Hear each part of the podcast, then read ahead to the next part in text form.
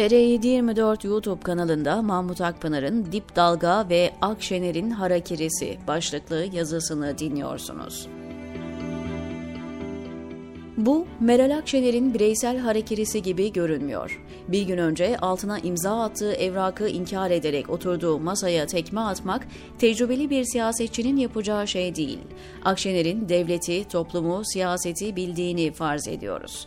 Ama sanki kendisine rağmen parti içinden veya parti dışından böyle bir karar alması için tazyik gördü.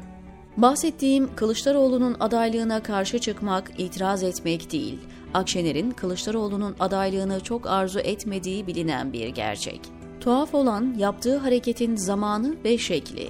Uzun süre büyük çabalarla halkın beklentisine dayanarak ve desteği alınarak gelinmiş bir noktada Akşener dolu süt kovasına tekme attı. Daha suhuletle ve az hasarla halledilebilecek bir problemi en kötü zamanda en kötü yöntemle kördüğüm haline getirdi. Türkiye siyasetinde halkın taleplerini ve konjonktürü anlayamamış, zamanın gerektirdiği adımları atamamış ve bu nedenle tükenmiş pek çok siyasi parti ve lider vardır. Bunların bir kısmı darbeler, muhtıralar, parti kapatmalar gibi demokrasimizin defoları kaynaklıysa da bazıları liderlerin hataları nedeniyledir.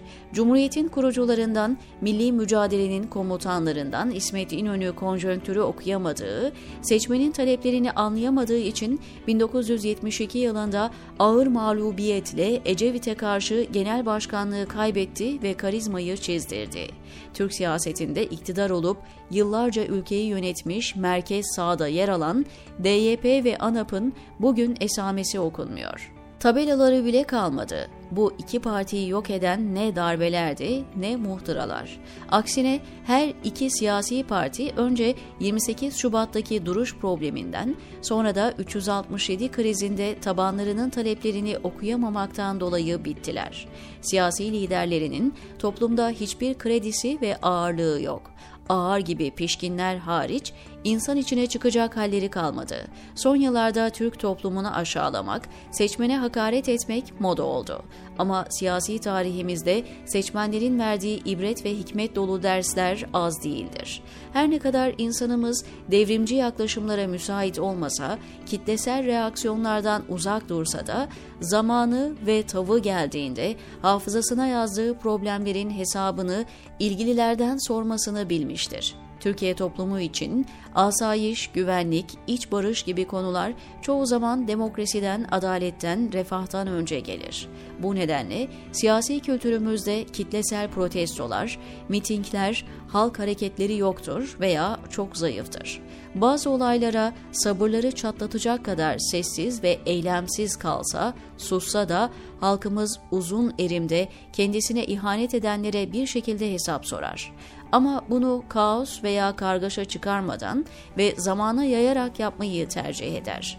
AKP'ye ama özellikle Erdoğan'a, fanatiklere ve iktidardan nemalananlara rağmen halkın esaslı bir cevap vermeye hazırlandığını düşünüyorum.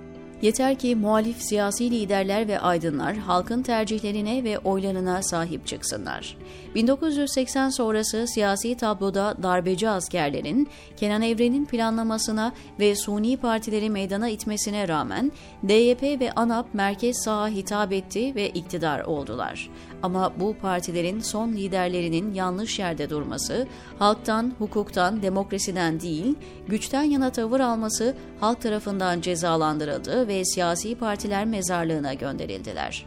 Merkez sağa hitap eden bu partilerin boşluğunu önceleri AKP doldurdu. Şimdilerde iktidarın ağır yozlaşmasına, kibrine, otoriterleşmesiyle muhatabız. Türkiye'de seçmen kitlenin %65'i kendini muhafazakar ve sağ olarak tanımlar. Siyasi arenada CHP, MHP, HDP gibi etkili partiler varsa merkez sağda AKP'ye alternatif bir siyasi parti yoktu.